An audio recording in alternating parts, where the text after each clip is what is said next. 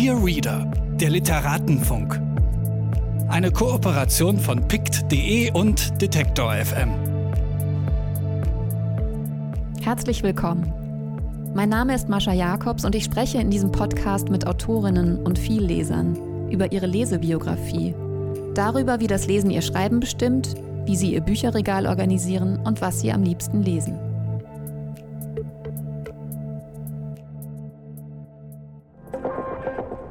Bitte widmen Sie Ihre Aufmerksamkeit unserem Werbepartner. YourBook ist Online-Buchhandlung und Lesecommunity in einem. Hier könnt ihr stöbern, Bücherlisten anlegen, euch mit anderen austauschen, euch inspirieren lassen, neue großartige Bücher entdecken und tolle Bücher, die ihr schon kennt, weiterempfehlen. Und ihr könnt Bücher kaufen. Wenn ihr eine unabhängige Buchhandlung als eure Lieblingsbuchhandlung festlegt, verdient die bei jedem eurer Käufe 15 Prozent mit und sogar 25 Prozent, wenn ihr auf Empfehlung dieser Buchhandlung kauft. Auch alle anderen werden mit 10 Prozent am Erlös beteiligt, wann immer ihre Empfehlungen einen Verkauf auslösen. YourBook ist werbefrei und verkauft weder Reichweite noch Sichtbarkeit. Ihr seht also nur die Inhalte der Menschen und Buchhandlungen, denen ihr folgt.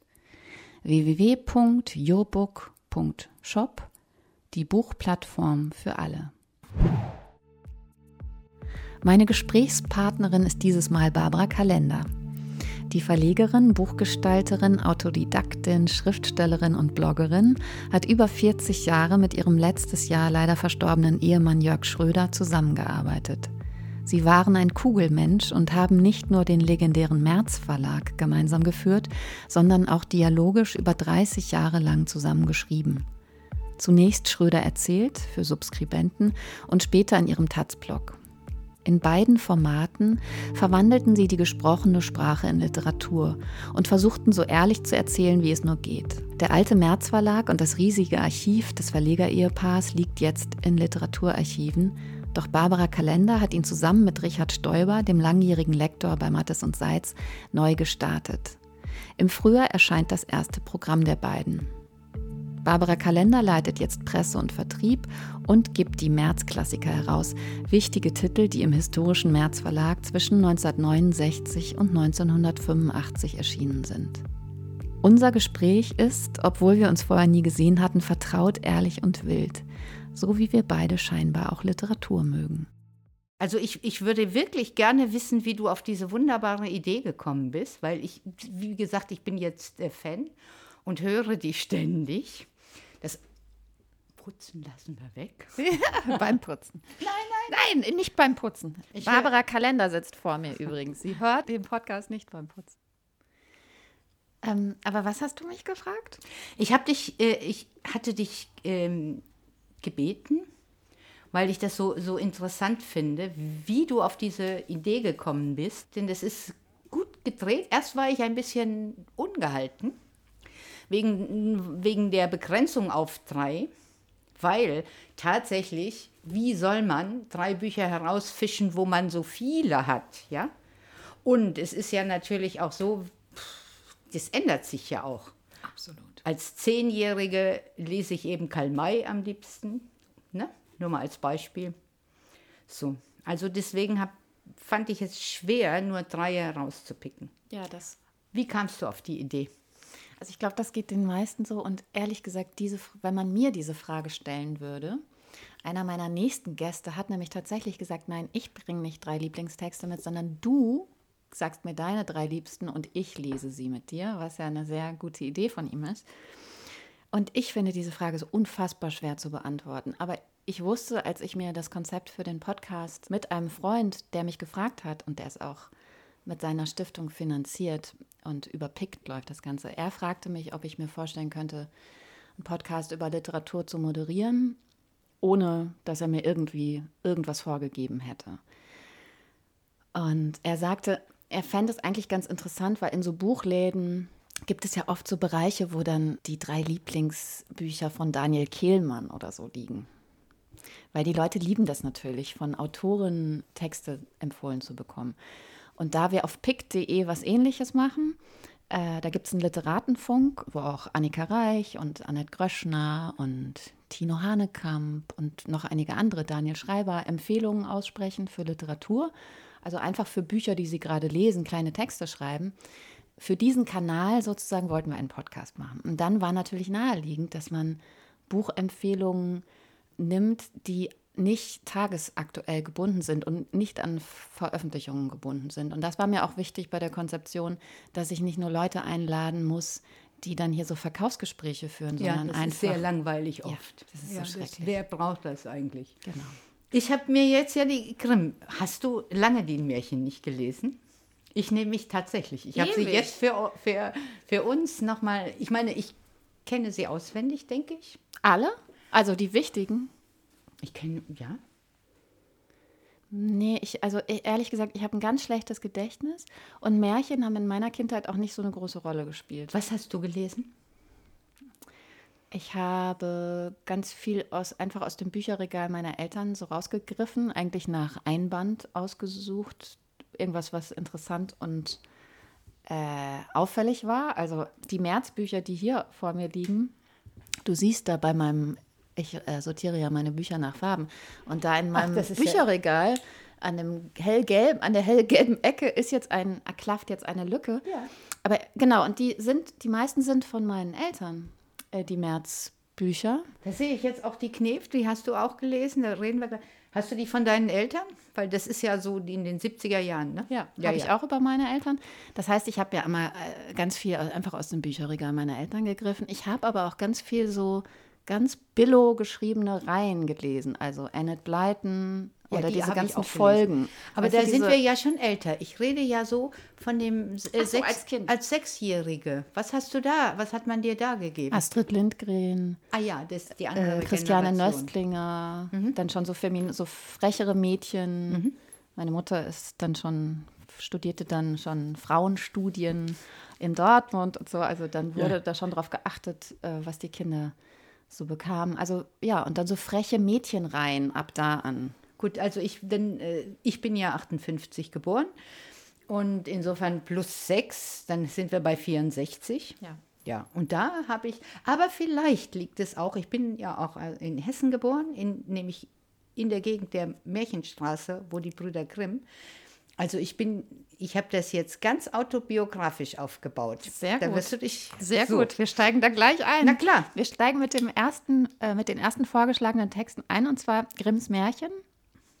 Und wir haben drei ausgesucht. Ja. Die klassischsten, oder? Also es war ja so, zwei durfte ich mir aussuchen und eins durftest du dir aussuchen. Und die Brüder Grimm, es ist eben so, die, für die Leute, die das nicht wissen, die Familie kommt aus Hanau. Die Brüder wuchsen in Steinau an der Straße auf und das ist eben äh, westlich von meinem Vogelsberg, wo ich geboren wurde. Und äh, die das hatten dann, ich glaube, das Gymnasium war dann in Kassel und sie studierten in Marburg. Also ähm, immer alles kreiste so um meine, um meine Gegend rum. Übrigens backen wir ja auch noch den äh, Kuchen, den Rotweinkuchen aus dem Märchen Rotkäppchen. Kann ich dir das Rezept geben, noch heute? ja. Und ja, also das ist für mich, ich bin als kleines Kind, hat man mir diese Märchen vor, äh, ganz klein und ich kann die deswegen auch auswendig, aber nicht Astrid Lindgren. Es ist auch fast wie eine Bildungslücke, deswegen ich bin total gespannt, mit dir darüber zu sprechen, weil ich habe das nie verstanden. Ich habe auch einige Freundinnen, Schriftstellerinnen, die heute immer noch total viel mit Märchen anfangen können. Und ich weiß noch, Ruth Klüger hatte mal für 10 nach 8, ähm, was Annette und ich doch mit ein paar Frauen zusammen bei Zeit Online machen, ein feministisches Blog. Da hatte Ruth Klüger mal einen ganz tollen Text über das feministische Potenzial von Märchen geschrieben und auch äh, Erika K. Legin hat ja über diese orale feministische Historie und so gearbeitet. Deswegen, auf eine Art interessiert es mich, aber ich konnte damit nie was anfangen, weil mir das immer irgendwie zu fabelhaft, also immer zu gleichnishaft war. Aber vielleicht bin ich auch auf dem Holzweg. Also äh, die Brüder Grimm alleine würden jetzt schon eine Stunde füllen. Ähm, ich lasse jetzt das Wörterbuch und das Grimmsche Wörterbuch und all das weg, denke ich. Wir müssen uns, Ja. weil sonst Ja. kommen wir nicht weiter. Wir, und das hatte ich dir ja auch in der Mail geschrieben, dass ich äh, wirklich auf diese Oral History eingehen will.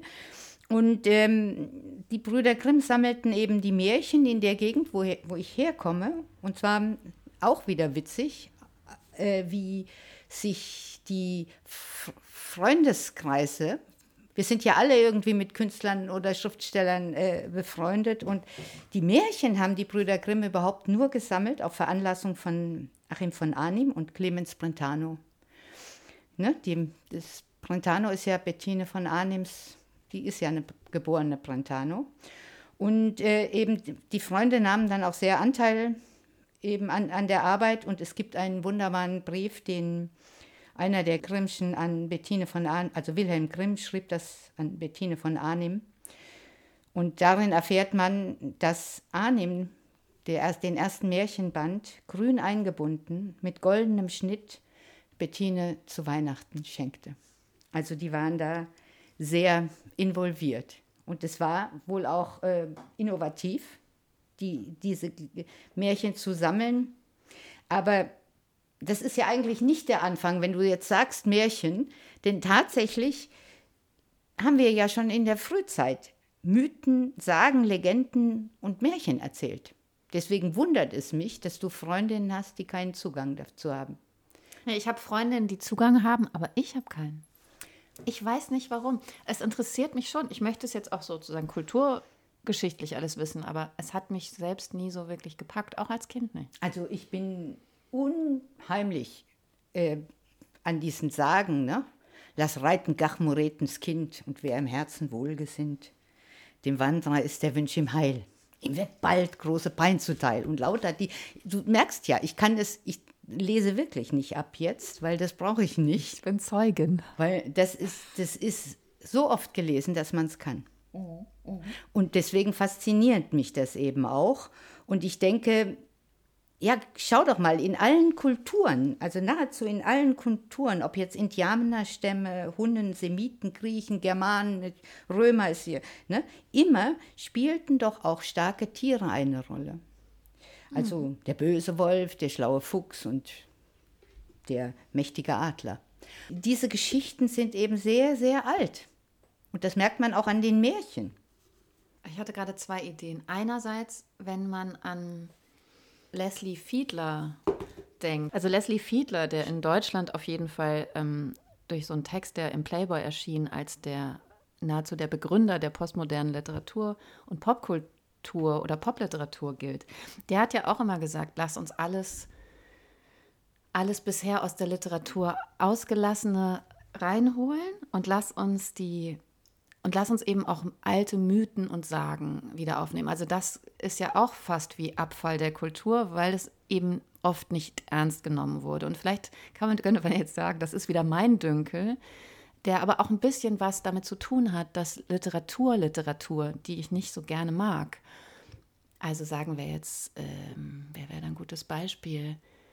So Leute wie Christoph Ransmayr oder so. Also die, die so wirkliche, die oder die so richtige Literatur schreiben wollen, im alten Sinne, also die sich auf bestimmte Mythen äh, bezieht, die so sehr referenziell ist und ähm, sich eben auf so einen, so einen ganzen Kanon bezieht, der mich nicht so wirklich interessiert.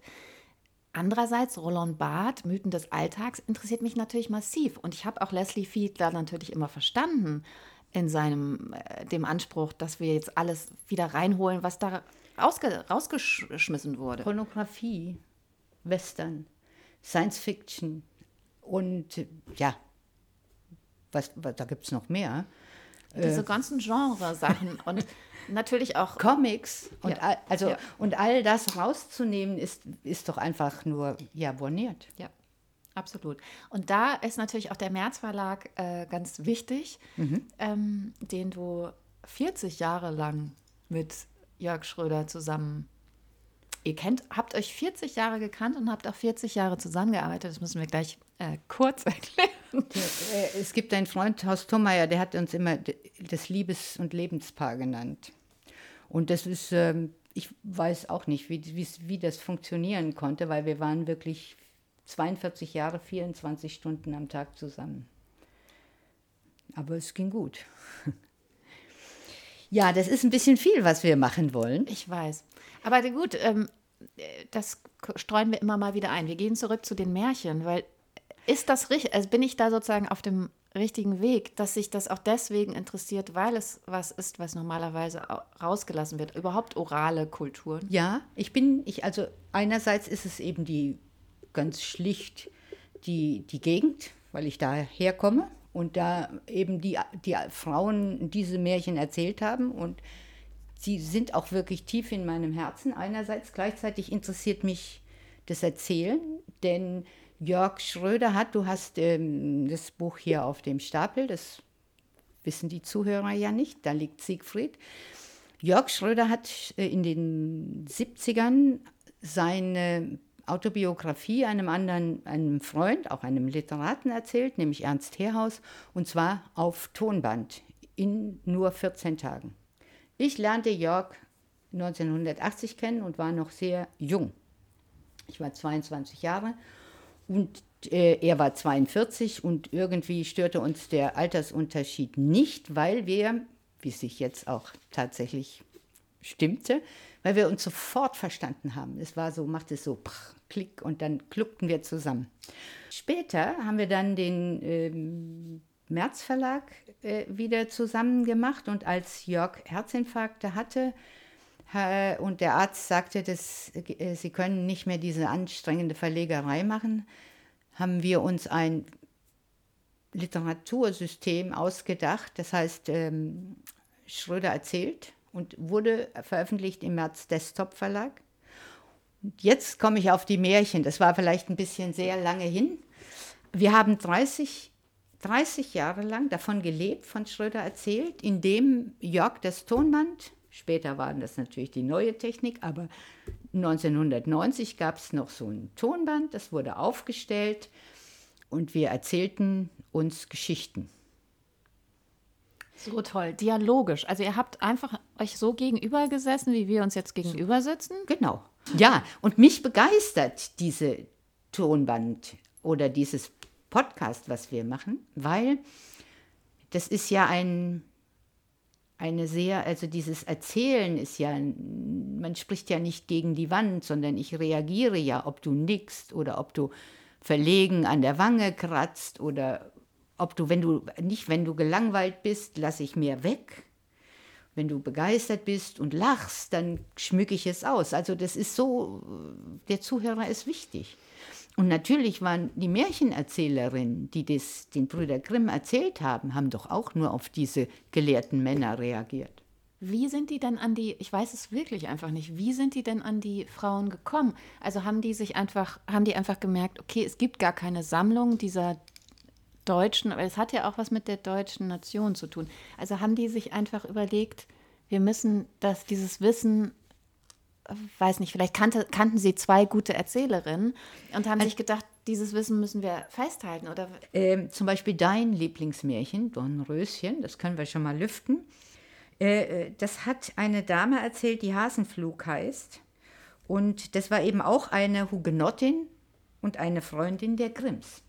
Also das war schon so Bekanntenkreis, ja. ja? Das waren schon so gebildete Bürgerdamen, die aber eben diese Märchen hatten und äh, liebten.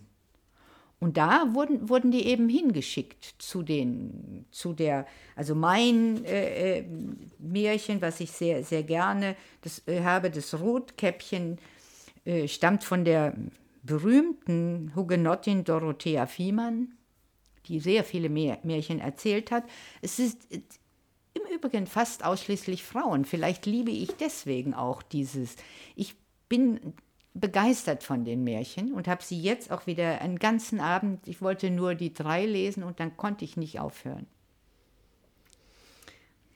Also Ruth Klüger hat in diesem Text, den ich gerade schon erwähnt habe, auch gesagt, dass es vielleicht ganz oft, also zum Beispiel bei Dornröschen, das Bluten, also äh, es, es wird ja angedroht, dass sie mit 15 sich an einer Spindel sticht und bluten wird und in einen hundertjährigen Schlaf fällt äh, dass das Bluten vielleicht auch schon tatsächlich ein direkter Verweis auch auf Menstruation und weibliche Pubertät äh, sein könnte. Und ähm, das wäre, da, da gibt es sicherlich ganz viele Leute, die dazu forschen, aber ich, ich, ich plapper jetzt nur so. Nein, das ist, du plapperst nicht. Jetzt mach dich, das ist etwas, was wir Frauen immer machen. Und das ist nicht gut. Sag's mir, Barbara, was machen wir? Wir äh, Ja, wir nehmen uns ständig immer, zurück. Wir machen uns immer kleiner. Ich bin, ich bin leider auch so eine. Und das haben wir gar nicht nötig. Ich fange mal an äh, von meinem, mein Lieblingsmärchen äh, ist eben Rotkäppchen. Das ist ähm, deswegen so interessant, für mich interessant, weil es gar kein deutsches Märchen ist. Ich habe ja schon eingangs gesagt, es sind fast immer Hugenottinnen, die das erzählen.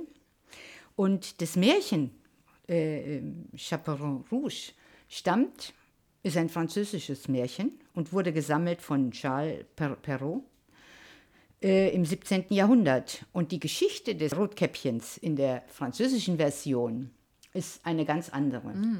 Nämlich, da ist das Rotkäppchen ein leichtsinniges Mädchen, das sich von einem Mann, nee, also da liegt nämlich der, der böse Wolf, ist der böse Mann, der das entjungfern will. Der liegt auf der Lauer. Und dann ist es auch logisch, warum der im Bett liegt, oder?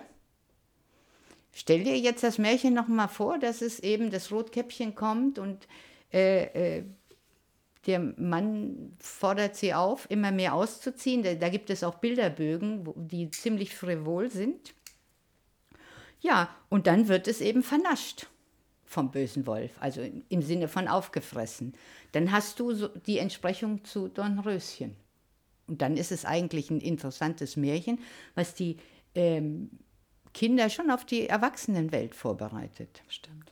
Und in, in, im deutschen Rotkäppchen gibt es ja überhaupt, sind ja jegliche sexuellen Anspielungen entfernt worden. Du glaubst nicht, dass es wie so eine Art Geheimsprache auch unter den Romantikern gab, also dass es nicht direkt ausgesprochen wurde, aber dort für alle eigentlich klar war, dass, es, dass der böse Wolf eigentlich ein Mann ist? Ja, Wahrscheinlich, ne? Wahrscheinlich. Also mich hat das äh, Rotkäppchen-Märchen, ich hab, war ja da mit sechs, hatte ich überhaupt keine äh, mit Männern oder so, obwohl ich schon vom, vom, vom bösen Onkel gewarnt wurde. Ne? Böser Onkel, sagst du nein. Hat das deine Mutter nicht gemacht? Nein. Ich habe zweimal bösen Onkels nein gesagt. Ach du Scheiße. Ja und? Also insofern bereiten diese Märchen einen Ja. schon auf Ja. das harte Leben vor. Ich weiß nicht, ob wir über. Kann ich einfach springen zu Hänsel und Gretel? Natürlich. Also Hänsel und Gretel ist auch ein Lieblingsmärchen. Wir reden dann gleich über deins, wa- warum du das gewählt hast. Ich habe Hänsel und Gretel gewählt, weil, also wie gesagt, ich bin nicht zwölf. Ich bin da noch so, in der, wo ich noch nicht lesen konnte, in der kleinen, also wirklich kleines, kleines Mädchen, das Bärbelchen. Und ähm, da setzen ja die Eltern ihre Kinder aus in den Wald. Und das machen sie ja nicht, weil sie böse sind, sondern das machen sie aus Armut. Es wird im Märchen, aus Hunger. Im, Im Märchen kommt vor, dass sie kein Brot mehr haben. Also die Kinder werden ausgesetzt und ähm, das hat mich immer sehr berührt, weil ich festgestellt habe, dass diese Eltern auch so finanzielle Probleme haben können. Und ähm, ich mag es deswegen so gerne, weil die Gretel ist ja das allerkleinste, kleine Mädchen, ist ja dann alleine. Ne? Denn in dieser Geschichte ist das kleine Mädchen alleine mit der Hexe, der Bruder wird weggesperrt, eingesperrt und frisst die ganze Zeit, wird gemästet. Und das kleine Mädchen ist hilflos dieser bösen Frau ausgeliefert und ist aber so wunderbar, gar nicht hilflos, sondern hilft sich und befreit sich selbst und befreit den Bruder. Und das hat mich motiviert. Da habe ich gedacht, hey, so macht man das. Ja, das nicht aufgeben, weitermachen und nicht aufgeben in aussichtslosen Situationen, sondern du, man kann gewinnen, wenn man nicht aufgibt. Und auch übrigens ein Bestseller. Das stimmt. Heißt nur anders. Ich, äh, ich mein, weiß gar nicht, wie viele Filme es gibt über Dornröschen und Theaterstücke über Hänsel, oder? Das stimmt. Ja. Also einen größeren Be- Bestseller in deutscher Sprache gibt's, ist wahrscheinlich nur die Bibel. Und warum hast du ausgerechnet Dornröschen, wo die, wo die jetzt schläft die ganze Zeit?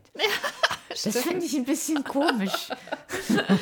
Ich war immer fasziniert von diesem schlafenden Hofstaat. Ja. Wahrscheinlich über Filme, wo ja dann alle fallen ja in einen 100-jährigen Schlaf. Das fand ich immer so toll, dass die Pferde, dass alles so auf Freeze war. so. Das fand ich, glaube ich, toll. Und ich glaube auch, weil ich es bei Ruth Klüger gelesen hatte, dass vielleicht, äh, dass es da um weibliche Pubertät ging, Ja. die nur nicht, also weil tatsächlich Menstruation und Blut ist ja wirklich noch eins der großen Tabus. Also eine Freundin von mir, Giovanna Reisinger, hat immer noch eine Kolumne in der Vogue über Menstruation, weil das so ein, weil das ein irgendwie nicht beschriebenes Thema ist. Mir ist das ehrlich gesagt, diese ganzen Frauenthemen waren mir immer so ein bisschen suspekt. Also dieses wir bluten, äh, die weibliche Kraft, also das ist vielleicht dieser, dieser Art von 70er Jahre Feminismus, aus dem meine Mutter kommt, gegen den habe ich mich immer so ein bisschen gewehrt. Aber die Menstruation und das Bluten ist tatsächlich irgendwie noch, äh, auch literarisch nicht so wirklich beachtet. Und deswegen dachte ich, Dornröschen, gut, lese ich nochmal, um herauszufinden, ob das was mit Menstruation zu tun Hat es ja wohl. hat. Ja, Wie wir jetzt also einfach mal beschließen. haben wir festgelegt. Haben wir festgelegt, ne? Genau. Ich wollte eigentlich nochmal anknüpfen an ähm, Schröder erzählt und wie ihr das gemeinsam, also du hast gerade von dem ähm, ominösen Desktop-Verlag gesprochen. Also wer sich für den März Verlag und auch schon die Hinführung zum März Verlag interessiert, das findet man wirklich alles ganz gut im Netz und es gibt auch wahnsinnig tolle Bücher, die Barbara auch heute dankenswerterweise mitgebracht hatte. Also ich muss sagen, tatsächlich ist das relativ gut ähm, dokumentiert, die Geschichte des Verlags. Genau. Äh, das, das Buch, was vielleicht den besten ähm, Einstieg geben könnte, ist Immer radikal, niemals konsequent über die Geschichte des März Verlags. War auch eine Ausstellung. Und dann gibt es im Verbrecherverlag erschienen Kriemhils Lache. Da sind Teile aus Schröder erzählt, die ja nicht so leicht, nur in bestimmten Bibliotheken zugänglich sind, weil sie eben äh, Geschichten waren, die nur ab, an Sus Subskribenten. Subskribenten verschickt wir haben, wurden. Wir haben die modernste Technik, nämlich Desktop. Das war in den 90ern. Wir waren die ersten Desktopler. Wir haben es gemacht. Aber ehrlich gesagt, ich verstehe es gar nicht, was, was ein Desktop-Verlag sein soll. Kannst du es nochmal erklären? Also, wir haben verknüpft die neueste Technik mit alter Buchhändler- und Verlegertradition. Subskribenten sind Menschen, also ich will jetzt ich, wahrscheinlich sagen äh, einige, warum sagt sie nicht innen? Ähm, deswegen habe ich jetzt extra Menschen gesagt. Also tut mir leid, ich bin jetzt mehr au- auf, also ich bin da noch nicht so geübt drin mit dem Innen. Ähm, also Menschen haben gesagt, das interessiert mich, wir finanzieren das vor. Die schreiben sich also in eine Liste ein, dass sie das Buch beziehen wollen. Und haben Sie dann da tatsächlich das Geld auch vorher schon überwiesen? Ja, und wir haben das also erzählt, natürlich nach Themen geordnet. Die erste Folge hieß Glückspilze und weil wir Pilze gesammelt hatten, die Gallenröhrlinge waren, die dann nicht schmeckten, daraus gab es eine ganze Geschichte. Da kam dann die Berliner Bohème mit dem Bolle Bim Bim vor und alles Mögliche. Also Glückspilze. Und wir wussten, die letzte Folge heißt Glücksgott nach unserem Lieblingsdichter Bertolt Brecht. Ich bin der Glücksgott, sammelnd um mich Ketzer, auf Glück bedacht in diesem Jammertal. Ein Agitator, Volksaufwiegler, Hetzer. Und hiermit macht die Tür zu, illegal. Die zwei Titel standen fest. Und dann haben wir uns so peu à peu, also pro Folge, wir hatten schon ein Konzept natürlich, aber so wie beim Reden, man, es wird beeinflusst. Ich möchte ja auch nicht in einem Zoom mit dir sitzen. Ich brauche dich wirklich und wahrhaftig. Mit Sicherheitsabstand natürlich, Ja. aber ja. du bist da. Ja. Aber das heißt, dann habt ihr, ihr wusstet von vornherein, okay, wir haben keine Lust mehr darauf, das, dem Geld hinterher zu jagen. Wir brauchen also Subs, die uns das Geld vorher zusichern und dann seit- machen wir uns an die Überweisen. Arbeit. Überweisen.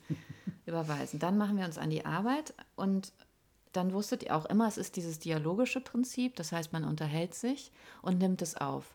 Und dann habt ihr es ja sicherlich noch ein paar Mal bearbeitet. Oder wie sind dann die weiteren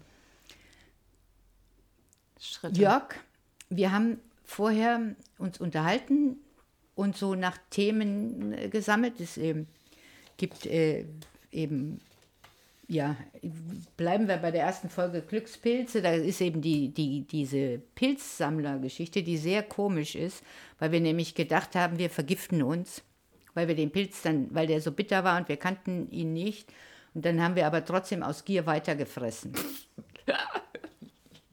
ja. Und ähm, War egal. Er War, wär, er wäre äh, auch gestorben. war, also der Gallenröhrling war eben sehr bitter und wir haben dann äh, da gesessen äh, und furchtbar gelacht. Also wie, wie so nach einem, wie gekifft, ja. Der Abend war wunderbar und wir haben dann auch den teuersten äh, Portwein aufgemacht, weil wir dachten, wir sind sowieso tot. Vielleicht.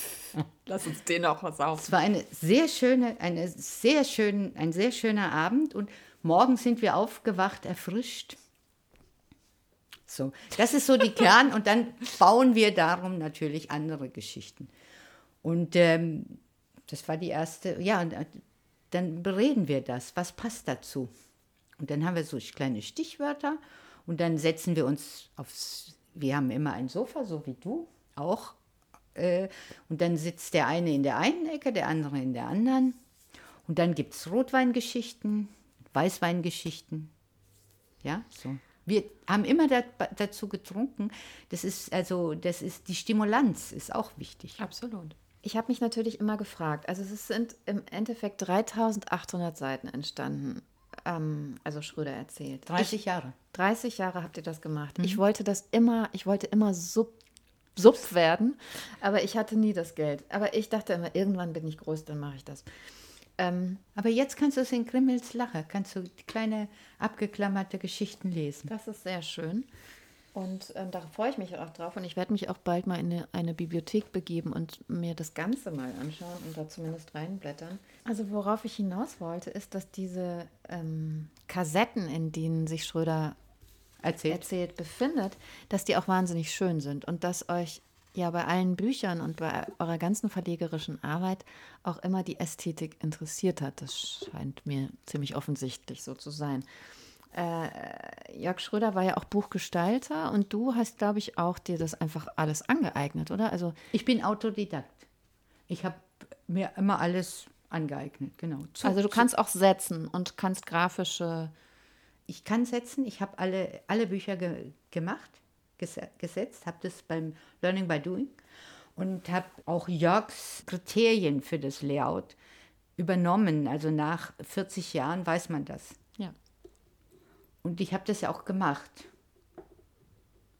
Und äh, ich, viele denken, das März-Layout kann man leicht nachmachen, es ist es aber nicht. Es gibt so einige Regeln, die, die, ähm, ja, die man einhalten muss. Glaube ich sofort. Äh, Da möchte ich jetzt mal kurz auf äh, das Aktuelle ähm, äh, kommen. Ja, bitte. Weil- aber es gibt dann doch ein Verkaufsgespräch. Ja, tut mir leid, aber das ist das ist wirklich jetzt toll. Das ist jetzt schlimmste Schleichwerbung. der, der, aber ich habe sie initiiert und nicht du, weil du hast, ähm, also Jörg Schröder ist letztes Jahr gestorben Mhm. Und du hast jetzt äh, mit Richard Stoiber zusammen äh, den Verlag noch mal auf eine Art neu gegründet. Ja. Also es gibt jetzt ein neues Verlagsprogramm, die Vorschau ist gerade raus Ja. und es ist äh, ziemlich fantastisch, äh, was da erscheint. Gefällt sie dir? Ja, total. Das freut mich. Hab ich, Total. Richard und ich haben uns hingesetzt und haben das gemeinsam. Also ich wollte ja, dass es ihm auch gefällt, ne? Ich bin ja nicht so jemand, der da nur. Das war Jörg auch nie. Also wenn, wenn man zusammenarbeitet, dann arbeitet man zusammen. Ja, ja. Und genau, da ist jetzt eine Verlagsvorschau ähm, erschienen, die, ähm, Bunt zum ist. Die sehr bunt ist und die zum Beispiel ähm, ein Buch von Casey Ecker, den absoluten Klassiker, der auch bei März erschienen ist, ähm, von Valerie Solanas, Scum, äh, Gesellschaft zur Vernichtung der Männer. Ja. Äh, eins der besten feministischen Bücher überhaupt. Hilf mir weiter, weil es sind nur tolle Bücher. Ja, ah, Jen- Jenny. äh, Ich mag Jenny Weil besonders gern, weil ich habe die Perlenbrauerei, also das ist auch so eine Herzenssache, die liebe ich einfach, dieses Buch. Jenny Weil kennen wir, weil sie wahnsinnig tolle Musik macht und ja. jetzt hat sie eben gerade ihr Debüt geschrieben. Ist schon ein bisschen älter, aber. Äh, von wann was? Von wann ist das? Im Eng also ist zehn Jahre. Ja. Ach so, das wusste ich nicht. Verstehe. Aber das ist eben in Deutschland noch nicht äh, veröffentlicht und das ist eine großartige Geschichte, die mich sehr berührt hat. Deswegen habe ich mir auch besonders Mühe gegeben und auf dem Cover sieht man sie auch während einer Performance. Sie eine Performance-Künstlerin, Musikerin, Literaturwissenschaftlerin. Genau.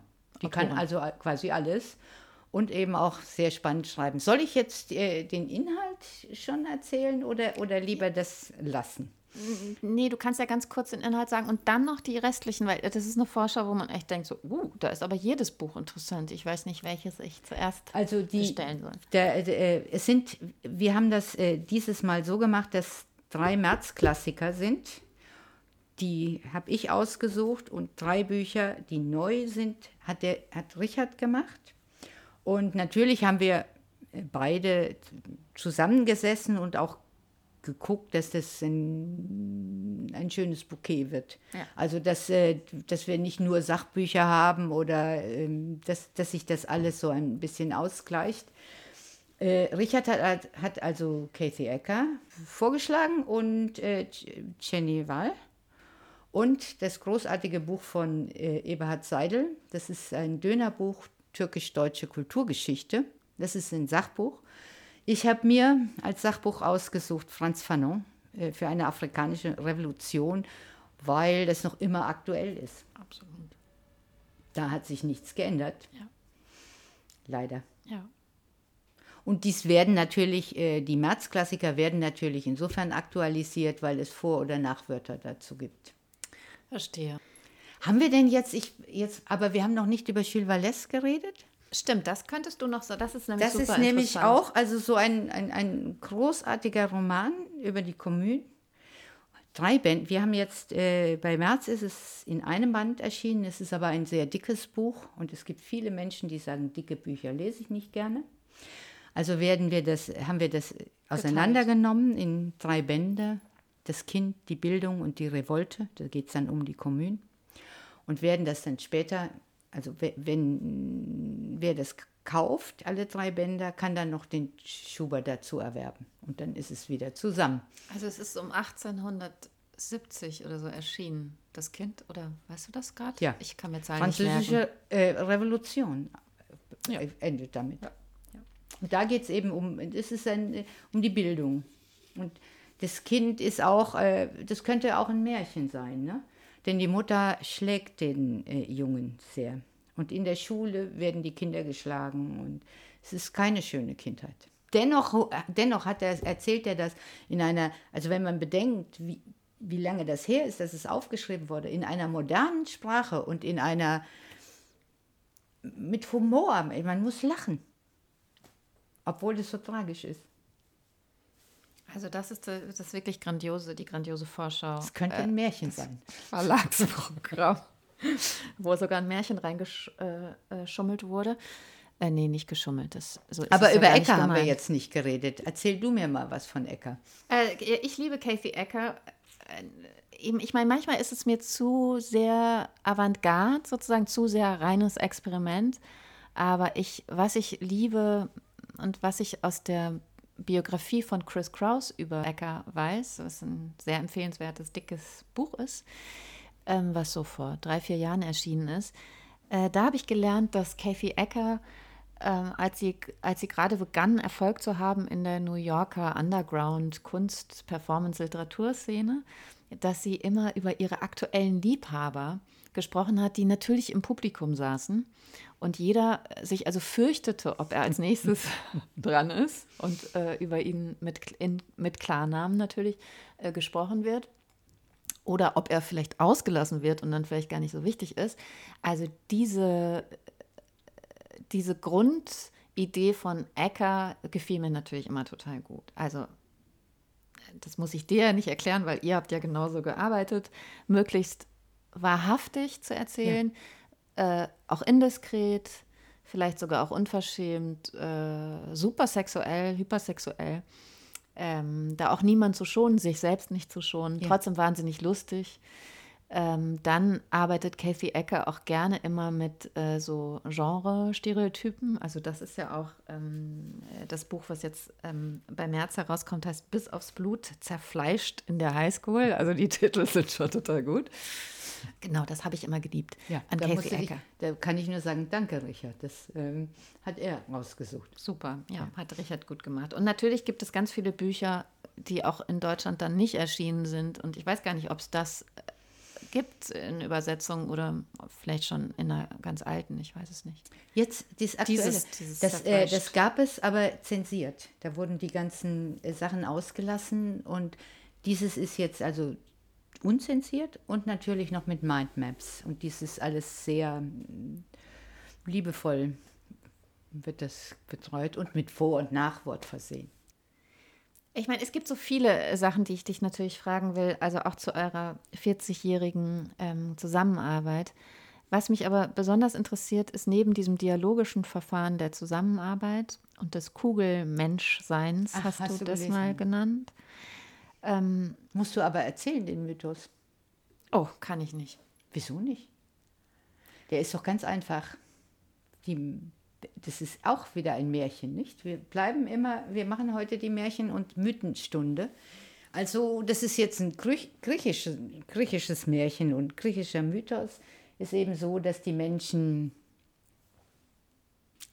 ganz, ganz, ganz früher eben Kugelmenschen waren. Das heißt, sie bestanden aus zwei Menschen, die Rücken an Rücken zusammen waren, also die blickten also beide in, in, in verschiedene Richten, Richtungen und schon- waren unbesiegbar, weil sie waren zusammen so stark und so glücklich, dass die Götter das nicht wollten. Die Götter waren, ich, wurden neidisch und haben gesagt, wir müssen diese mächtigen Menschen also das kann so nicht weitergehen. Und dann haben sie die mit per Blitz oder mm, wie auch immer per Götterkraft geteilt, sodass wir seitdem eben nur eine Hälfte sind. Und wir sind unglücklich und suchen nach unserer Hälfte ein ganzes Leben lang.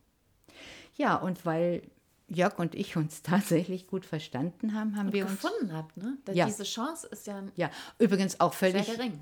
Völlig irre, weil es gibt ja dann auch so, meine Mutter hat immer gesagt, um Gottes Willen, Kind, Kind, der ist so viel älter als du. Bist du denn verrückt? Musst du doch gar nicht. Und ähm, ich habe ja auch nicht gedacht, dass das so lange geht. 40 Jahre, das ist nur wirklich verrückt. Also darüber möchte ich natürlich eigentlich alles wissen, aber das ist jetzt vielleicht so äh, zu diskret, auch wenn ihr nie diskret wart, oder? Auch wart ihr diskret, was eure Beziehung angeht? In, Pass mal auf, wir, das ist ja, Literaten, das ist ja so eine zweischneidige Sache. Wir erzählen ja so ähnlich wie, wie du jetzt hier sitzt und grinst. Sie grinst nämlich.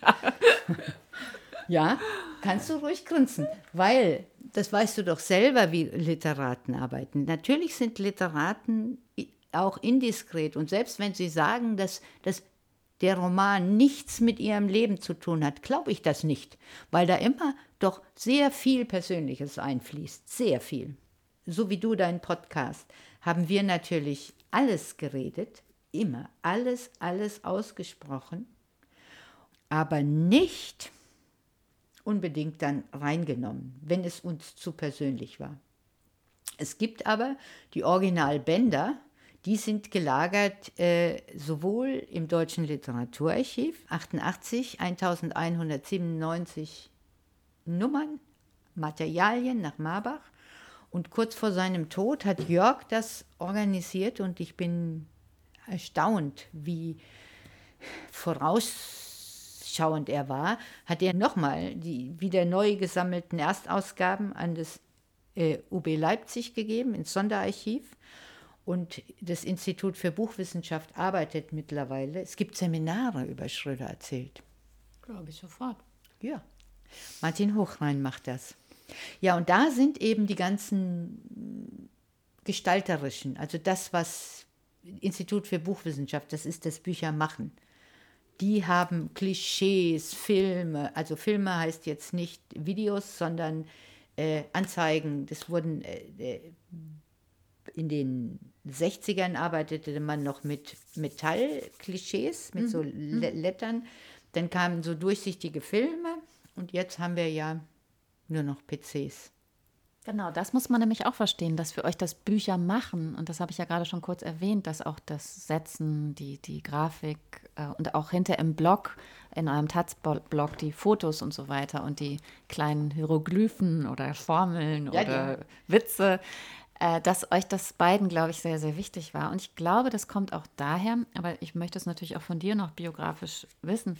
Äh, bei Jörg Schröder ähm, kommt es, glaube ich, daher, dass er auch erstmal in der Werbung gearbeitet hat und ja. auch so aus dem Marketing kam und auch immer schon, und deswegen fand ich euch schon immer so interessant, irgendwie so eine Abwehr gegen diesen biederen, etwas lahmen Literaturbetrieb, der auch irgendwie verschlafen, der so viele, wie soll man sagen, subversive Elemente, die vielleicht in anderen Künsten, vor allem in der bildenden Kunst, schon viel früher normal waren, also bestimmte Hacks, bestimmte äh, Formen der Umschreibung oder Resignifikation oder solche Sachen, dass all diese Dinge äh, ja im Literaturbetrieb kaum vorkommen konnten, auch vor allem aus juristischen Gründen, weil so Leute wie Kathy Ecker natürlich sofort Probleme bekamen, wenn sie in offen und mit klaren Namen über andere berühmte Leute sprachen oder Plagiate. Also Kathy Ecker hat jetzt, bleiben wir mal bei ihr, ja auch viel, das steht auch für euch und für den Verlag auch viel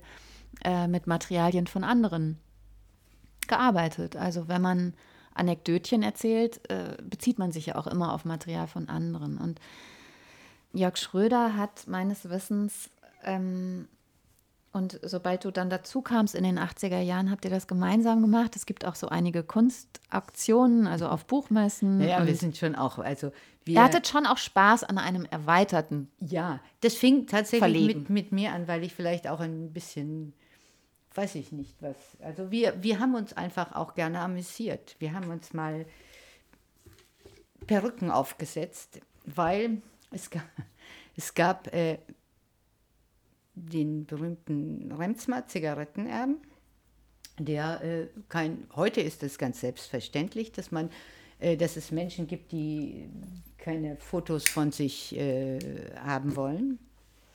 Wir aber fanden, dass man doch äh, wissen muss, wie der aussieht. Wie die Reichen aussehen, die hier unsere Kultur ja. finanzieren. Ja, genau das. Also und weil wir auch äh, immer ein bisschen Spaß haben. Ich meine, die Kofferauktion ist ja, man kann auch sagen, vielleicht ist das auch peinlich. Aber auch da hat Jörg eine Geschichte gemacht, die dann heißt, die beste Performance ist immer die, wo man selber nicht dabei gewesen sein will. Das ist hinterher die beste Performance. Und ähm, ja, das, äh, wir haben also ich habe eine Rothaarperücke mir aufgesetzt und Jörg hat eine Damenperücke in, Fasching, äh, in, in Grau und hat sich mit Faschingsschminke den Bart grau gemacht. Und dann sind wir auf Remsmar-Jagd gegangen. mit dem Fotoapparat, ich um den Hals. Dann sind wir auch geschminkt, auch noch. Ich war nie so geschminkt mit blauen Augenlidern. Lidschatten, ja. Ganz, äh, Lidschatten und ganz rote Lippen äh, sind wir nach Hamburg gefahren und äh, in diese Feier, wo, äh, wo ähm, Anno Schmidt gefeiert wurde. Und äh, als Anno Schmidt-Touristen sind wir dahin und alle fanden uns furchtbar peinlich, weil Jörg immer sagte, mach mal ein Foto. und er stellte sich dann immer hin vor allen möglichen Menschen, wo er dachte, das könnte Rems mal sein. Und dann habe ich die geknipst und wir dachten, wir haben ihn nicht gefunden. Aber das. Ihr hattet ihn. Alle, und wir haben diese Aktion dann auf Tonband erzählt, noch anderen Zuhörern. Es ist in der Taz 1983 veröffentlicht. Kann man nachlesen. Und auf dem allerletzten Foto, Freunde, auf dem allerletzten, da war Jörgs Perücke schon leicht verrutscht. Das haben wir in, in Mammut, die absurdesten Fotos veröffentlicht. Und da haben wir den Remsmar erwischt, doch tatsächlich. Und das wissen wir nur, weil er dann in der Transatlantik ein Interview gegeben hat mit einem Foto und da trägt er genau diese Krawatte. Ja, das Aber ist wir haben- wahnsinnig toll erzählt. Also das müsst ihr wirklich alle nachlesen auf dem Taz-Blog, das findet man. Wir haben ja auch schon eine Schuhputzaktion gemacht.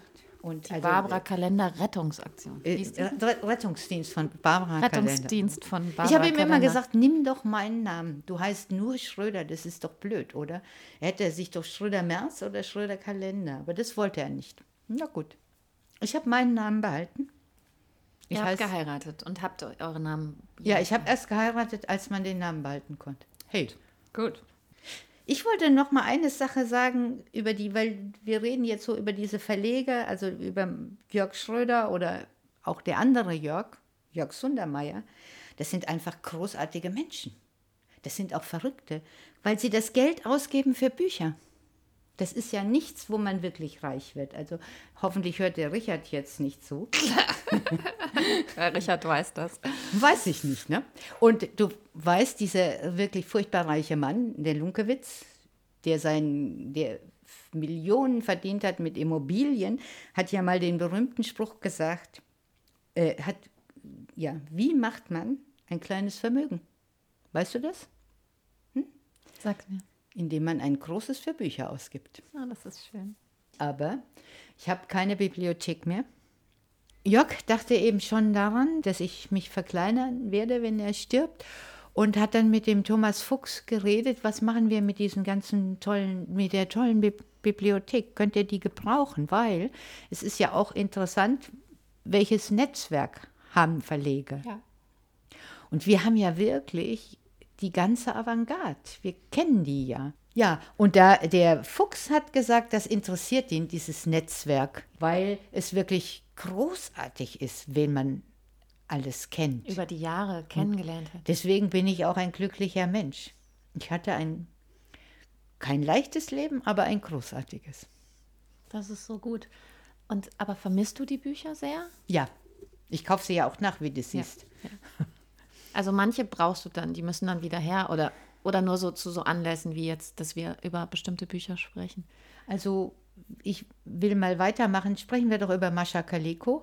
Ich habe Mascha Kaleko ausgewählt und nicht Heine, Brecht, Ben oder hier meine liebe Mayröcker. Ja, weil ich meine, hallo, wen soll man da nehmen? Das ist schwer. Du bist, du bist also, das fällt einem doch schwer. Schreck, eine schreckliche Frage. Ja. ja. unter all den Gedichten habe ich die jetzt genommen, weil sie eine, mich natürlich wie all die anderen mein Leben lang begleitet.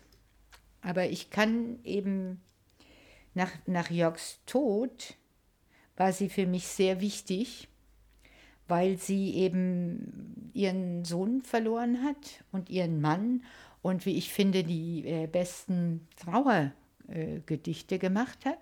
Also der weiß es wohl, dem Gleiches widerfuhr, und die es trugen, mögen mir vergeben. Bedenkt den eigenen Tod, den stirbt man nur, doch mit dem Tod der anderen muss man leben. Also so, also das ist jetzt Nummer eins von diesen. Und ich habe hier diese vielen Lese, hier diese vielen Zettel drin, um mich zu trösten. ja. Aber das allerschönste Gedicht ist kein, weil ich bin eigentlich kein trauriger Mensch. Das aller, allerschönste Gedicht und ich werde es vielleicht doch den Zettel reinlegen, weil wenn ich jetzt so angebe, ja, Der Vorführeffekt. ja, das finde ich aber gar nicht, zu viele Zettel. Weißt du, ich kann das auch. Ich, das ist doch Quatsch, ich zitiere das jetzt. Und das heißt, die Sehnsucht nach dem Anderswo. Drinnen duften die Äpfel im Spind, prasselt der Kessel im Feuer, doch draußen pfeift vagabunden Wind und singt vom Abenteuer. Der Sehnsucht nach dem Anderswo kannst du wohl nie entrinnen. Nach drinnen, wenn du draußen bist, nach draußen bist du drin. So gut, ne? So gut, kurz ne? und so klar und Ja, deswegen liebe ich Gedichte, weil die das so. ja, die manchmal schaffen die das ja so in ein ganzes Leben, was man so ein, in einem Leben verstanden hat, da so Die Guten. Die guten. Aber sie ist, äh, Mascha Kaleko ist auch deswegen so gut, weil sie als Dichterin zeitlebens vollkommen identisch mit sich selbst geblieben ist. Und war von keiner modischen Richtung zu verführen. Und die hat äh, eben sehr Also jetzt sind wir wieder bei der, bei der Autobiografie.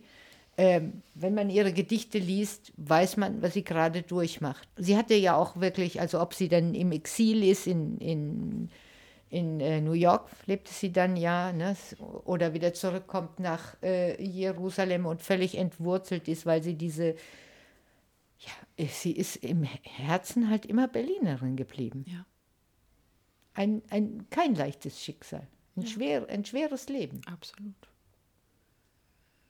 Aber dennoch mit einem Humor und ihrem zu vergleichen mit Ringelnatz oder anderen großen Dichtern. Ja, und auch so schön, sch- also ich meine, schnodderig ist irgendwie ein komisches Wort, aber es ist so lakonisch und Lakonisch und witzig, ähm, ja. ja, ist wirklich witzig.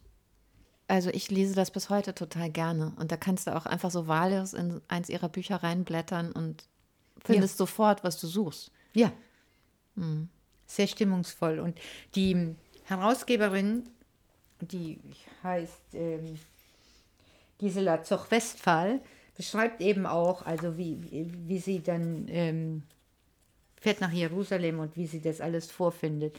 Die hat es sich eben so ähnlich wie Jörg auch schon genau vorbereitet, wenn sie stirbt, dass das, der Nachlass auch gesichtet werden kann. Das war also ganz in ordentlichen Schubladen. Jörg war ein sehr ordentlicher Mensch, so wie diese Kaleko jetzt auch.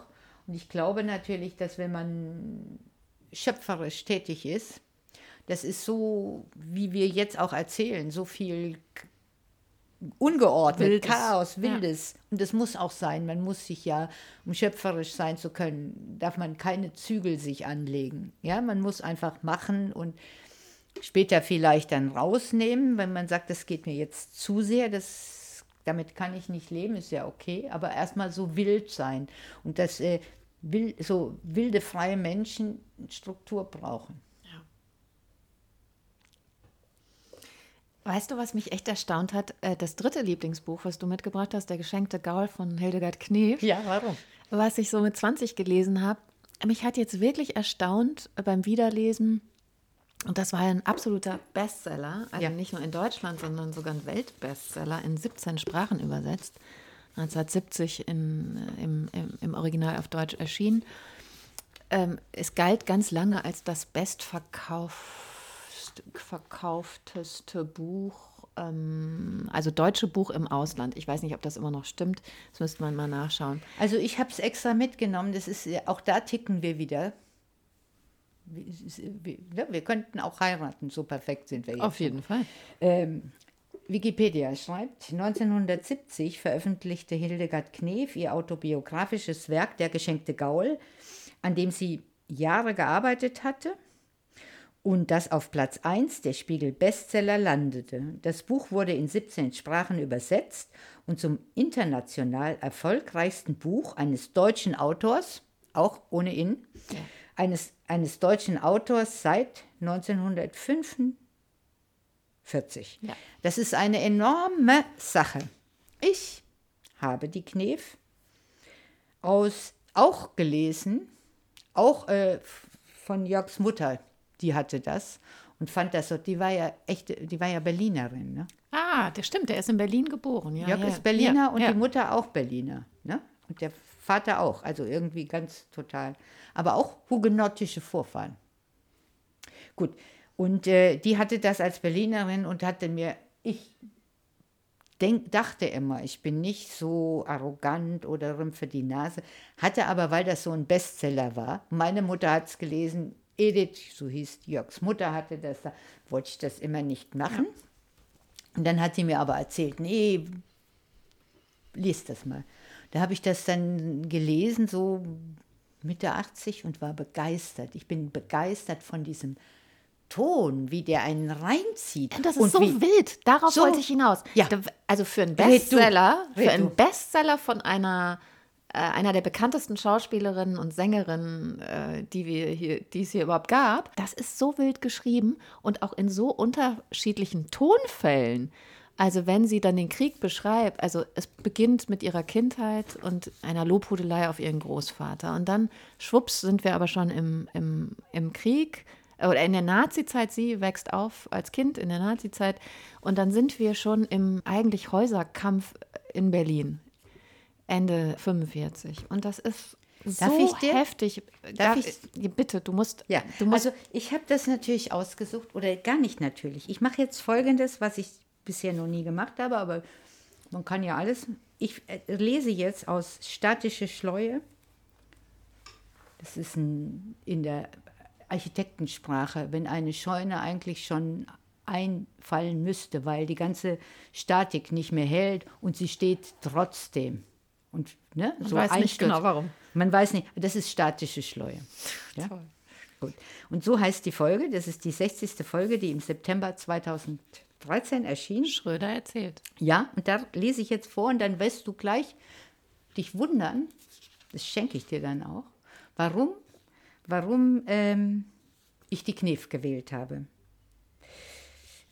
Denn wir leben nahe der Ringbahn und diese war zu Kriegszeiten eine der wichtigsten Bahnstrecken mit Anschluss an die Siemenswerke und andere kriegswichtige Industrieanlagen, zum Beispiel auch an den Westhafen. Wer einmal eine Runde mit der Ringbahn gefahren ist, kann auch heute die vielen Baulücken sehen, auf denen ursprünglich Gebäude standen, die weggebombt wurden. So sind auch die Häuserzeilen in der Bernhardstraße fast völlig zerstört worden, wegen ihrer Nähe zum Wilmersdorfer Güterbahnhof. Heute rauscht hier die Stadtautobahn A100 vorbei und gleich daneben rattern die Züge der S-Bahn. Die meisten Häuser in der Bernhardstraße wurden nicht wieder aufgebaut. Es blieben nur drei stehen. Über all diese Lücken baute man in der Nachkriegszeit Hallen für Autowerkstätten und Gebrauchtwagenhändler. Nur der Neubau eines schlichten Touristenhotels kam hinzu. Was geht uns die Bernhardstraße an? Naja, sie liegt bei uns gegenüber und verlief ursprünglich U-förmig entlang von 18 vierstöckigen Häusern. Die drei Schenkel dieses Quadrats bildeten zusammen mit der Wegstraße ein Karree.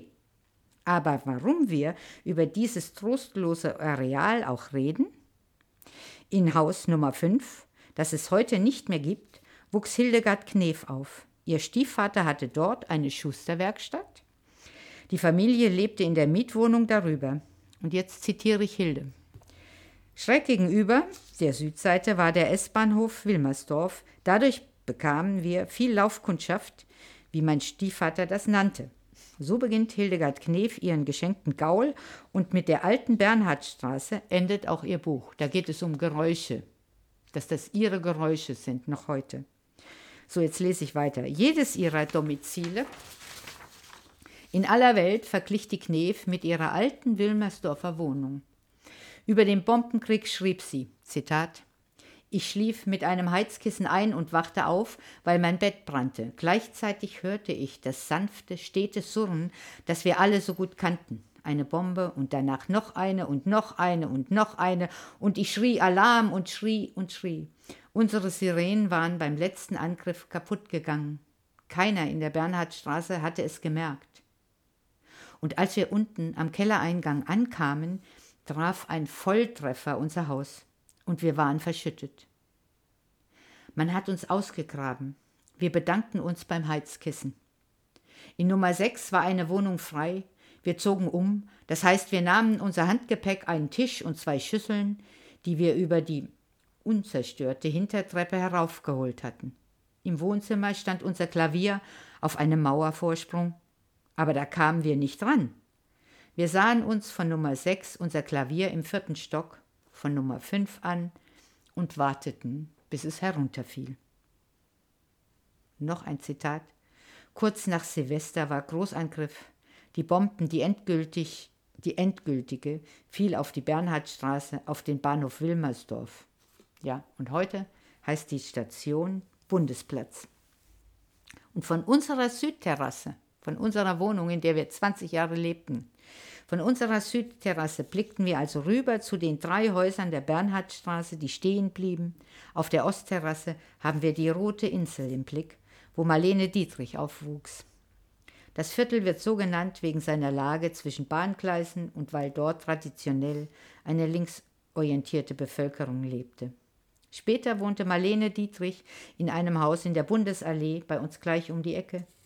Die gemeinsame Heimat trug dazu bei, dass sich die beiden Frauen sehr zugetan waren.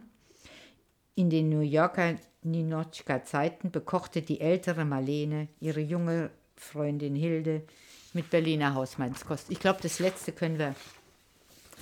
Nee, ist aber ganz schön, weil da kommt dann, da wird dann klar, dass ähm, Hildegard Knef, als sie dann relativ früh nach dem Krieg in die USA im Prinzip fast geflohen ist, Ja. Mm, äh, und dann dort zwar keine großen Filmrollen bekam, wie man ihr das vorher versprochen hatte, aber einen Broadway-Erfolg als Ninotchka in Stocking Silks hieß das Stück, glaube ich, Ja. hatte und ähm, da natürlich dann auch Marlene trifft. Der geschenkte Gaul habe ich jetzt auch noch mal gelesen, ist ja wirklich eine. Also erstmal lese ich sehr gerne Autobiografien, ehrliche Bücher, denn das Buch von der Knef ist ehrlich. Ja. Sie beschreibt ja eben auch ihr behindertes Bein, was zu dünn ist, weil sie ja Kinderlähmung hatte und sie hat es trotzdem geschafft. Es ist eben eine echte Kämpferin. Sie hatte so viele Krankheiten, schon als Kind. Das Unfassbar ist. Unfassbar. Und diese Lebenslust und so, ne? Also das ist schon, und sie hatte es ja auch nicht äh, leicht. also diese Kriegsschilderungen, das hat mich so mitgenommen. Ja, aber das ist das so lebensecht. Aber sie hat auch eine, also sie beschönigt nichts, sie ist ehrlich, sie ist witzig, ja, sie ist, das Buch ist sogar rasant, man kann es gar nicht Ja, aus der Hand legen. stimmt. Und weißt du, der ganze Ton, der ist so, hab, habt ihr das eben gehört, liebe Zuhörer? Dieses und, und und wie, der, wie das so peitscht. Ich bin mir wirklich fast sicher, dass sie ihre Lebensgeschichte erzählt hat. Mir kommt das gesprochen vor. Stimmt. Aber es gibt auch Wechsel in dem Ton. Also wenn sie den Krieg erzählt und je heftiger das wird, also weil das hatte ich auch vergessen tatsächlich, sie war im letzten Jahr in Berlin, also sie war nicht geflohen, sie war in Berlin und jeder wusste natürlich, dass das nicht, ahnte, dass das nicht gut enden wird. Und es, es kursierten auch immer schon Gerüchte natürlich über die Kriegsverbrechen der Deutschen anderswo und dass wahrscheinlich, wenn äh, Berlin besetzt würde, ähm, es viele Vergewaltigungen geben würde. Und aus Angst vor Vergewaltigungen verkleidet sich Hildegard Knef in den, im letzten halben Jahr, schätze ich mal. Das kann Ja. man nicht so genau sagen, weil es eben auch ein sehr wildes Buch ist, was manchmal gar nicht viel erklärt. Es ist, Ja, es das macht es aber so gut. Genau, genau. Und Das endet ja dann auch an Siegfried, was ja auch viel nicht erklärt. man weiß doch schon nach einer Seite, weil man die erste Seite gelesen hat, auch wenn es da noch so ganz liebevoll und lustig zugeht, ist man, folgt man dieser Autorin und glaubt ihr jedes Wort. Und wenn du so jemand bist, dann kannst du auch machen, was du willst. Da musst du gar nicht viel erklären. Da kannst du machen, was du willst. Sie ist ja aber auch eine großartige Frau. Ich meine, ähm, Jörg war ja, ich nicht, weil ich auch eine andere groß geworden bin. Jörg war ja in dem Film Die Sünderin. Alleine, dass sie das gemacht hat. nicht? gut. Das ist, ich weiß gar nicht, ob das äh, die meisten wissen, das ist eine, äh, in, den, in den Nachkriegszeiten ähm, eben eine, die erste Nacktszene. Und dass sie das Riesenskandal. Riesenskandal. Und dass sie das gemacht hat, das ist eben einfach, deswegen finde ich die Frau, soll ich es noch einmal sagen, großartig. Ja, ist sie auch. Also ich meine, Hildegard Knef, ich bin wirklich Riesenfan.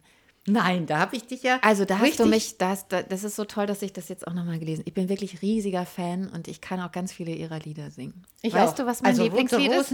Wollen wir das singen? Äh, Da, warte, da, darf ich dir ein anderes vorsingen? Also, wenn ich Mut hab, schreib ich dir ein Buch.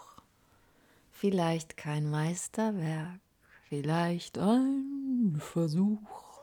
Denn dann findet jeder irgendwie so den Beweis, mein Gefühl für dich, schwarz auf weiß. Also es gibt so schöne Lieder von Hildegard Knef, es ist unfassbar und die hat sie auch zuletzt, also so ab den Mitte der 60er Jahre dann schon selbst geschrieben. Also das ist so großartig und dieses Buch ist auch so großartig. Guck mal, jetzt haben wir aber das Wort. Ja, ja, ja. Diese, dieser Podcast wird großartig heißen. Die Begeisterung. das hat der Marc Degens ja schon gemacht, die Begeisterungsshow. Aber wir sind begeistert heute, ja, wir oder? sind begeistert. Auch diese irre Geschichte, dass sie dann wirklich als Soldatin, als Mann verkleidet, äh, da die letzten, das letzte halbe Jahr, um da nochmal anzuschließen, überlebt unter den widrigsten Umständen. Also Hildegard Knef ist so oft dem Tod von der Schippe gesprungen, wie natürlich viele in, zu der Zeit in Berlin sicherlich. Aber sie ist als Soldatin, also als, als, Als Mann. als Mann in russische Kriegsgefangenschaft gekommen. Ich Und selbst das hat sie geschafft, daraus Ich habe zu gelesen. Ja. Ich hab's Na, wir gelesen. müssen ja nur mal äh, den Hörerinnen erklären, um was es da geht. Aber das ist da, ja sind wir doch, da sind wir doch wieder bei Grimm und bei Gretel, die ja auch der Hexe entkommen ist. Das heißt, wir müssen einfach nur mutig sein Ja, und nicht aufgeben. das stimmt. Weitermachen. Weißt du, was ich auch interessant fand, jetzt beim Wiederlesen? Dass die Männer, zumindest am Anfang, also die, mit denen sie Affären hat, also auch während des Krieges, also mit dem einen geht sie ja deswegen, wird sie ja Soldatin, weil sie den eigentlich nicht verlassen will. Ein echter, ich habe heute mal ein bisschen recherchiert, was dieser Typ, mit dem sie da in den Erzähl. Soldatin wird für einer ist. Das ist ein waschechter Nazi gewesen, aber so richtig. Ja? Ewald von äh, Ja. Danowski oder so, Danejowski, habe ich gerade vergessen, kann mir keine Namen merken.